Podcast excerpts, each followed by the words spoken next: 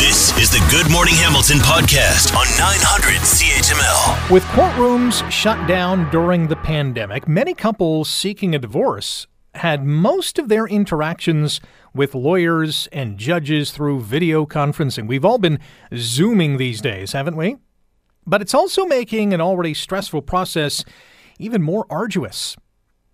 Here to talk about it is Russell Alexander, family lawyer and author of the new book, The Zoom Divorce. Russell, welcome to Good Morning Hamilton. How are you? Good morning, Rick. How has video conferencing changed the divorce process?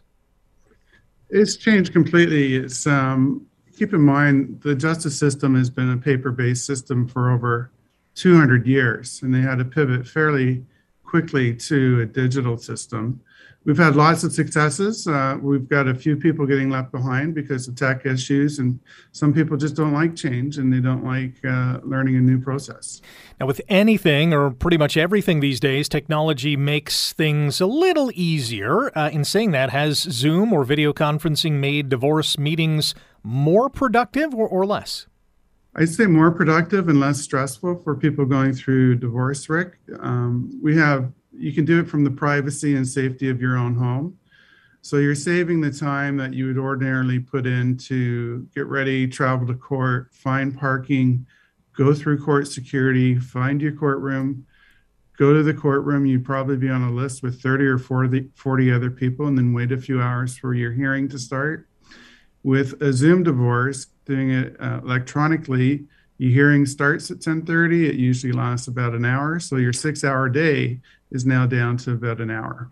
In saying that, are couples just as emotional during this process, or has the disconnect from the courtroom made it a little more sterile? Great question. I think once people get used to the technology, they're much more relaxed doing it at home.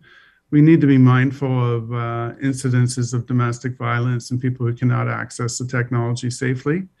So there's certainly pros and cons, but I think overall, once you uh, do a Zoom hearing, you don't want to look back. You don't want to go to court. You don't want to go through the nonsense of, you know, the in-person conflict that sometimes occurs when you meet your spouse at the courthouse.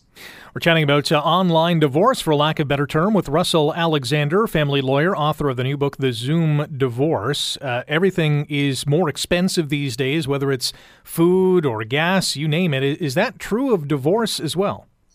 I think Zoom gives us an opportunity to make the system a lot more efficient. Rick, prior to the pandemic, the main complaint it, the family court, was it, it was took too long and it was too expensive.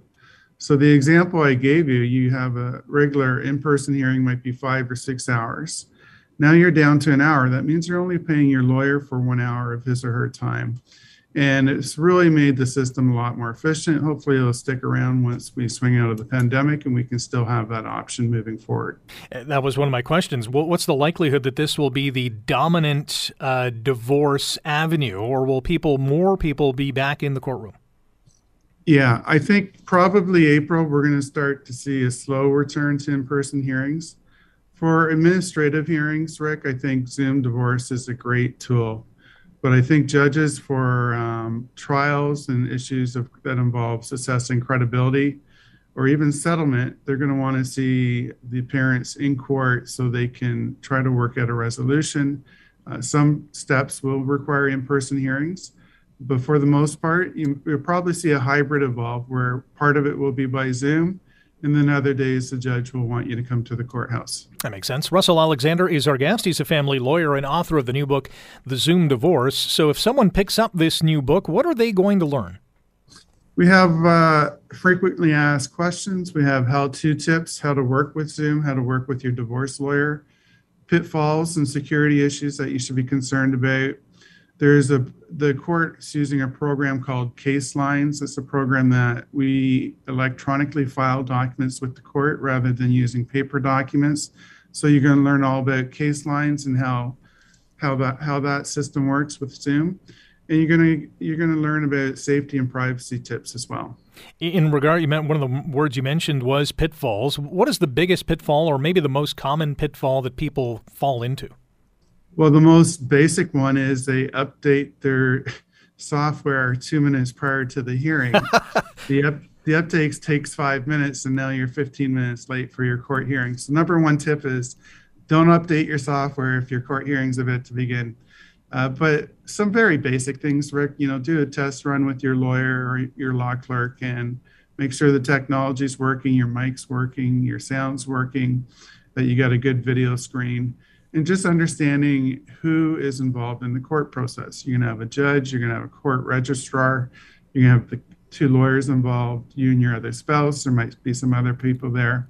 And just getting familiar with the process so it's not so overwhelming. Last question for family lawyer Russell Alexander. StatsCan recently came out with the uh, divorce rate in Canada, and 2020 levels were the lowest since 1973. Obviously, the pandemic a big factor. Have you noticed fewer people seeking a divorce? No, the opposite. I did see those stats, which were uh, it, it, makes sense if you think the court held, the court was closed in 2020 for several months, so they simply couldn't process divorces. So we're going to see a bit of a bottleneck. I don't think the divorce rate is dropping. If anything, my my guess would be there's some pent up demand, and people are waiting to get out and get back to their lives and move on. So the lawyers that I work with and some other firms that I know have seen a you know a 30 to 50 percent spike in cases.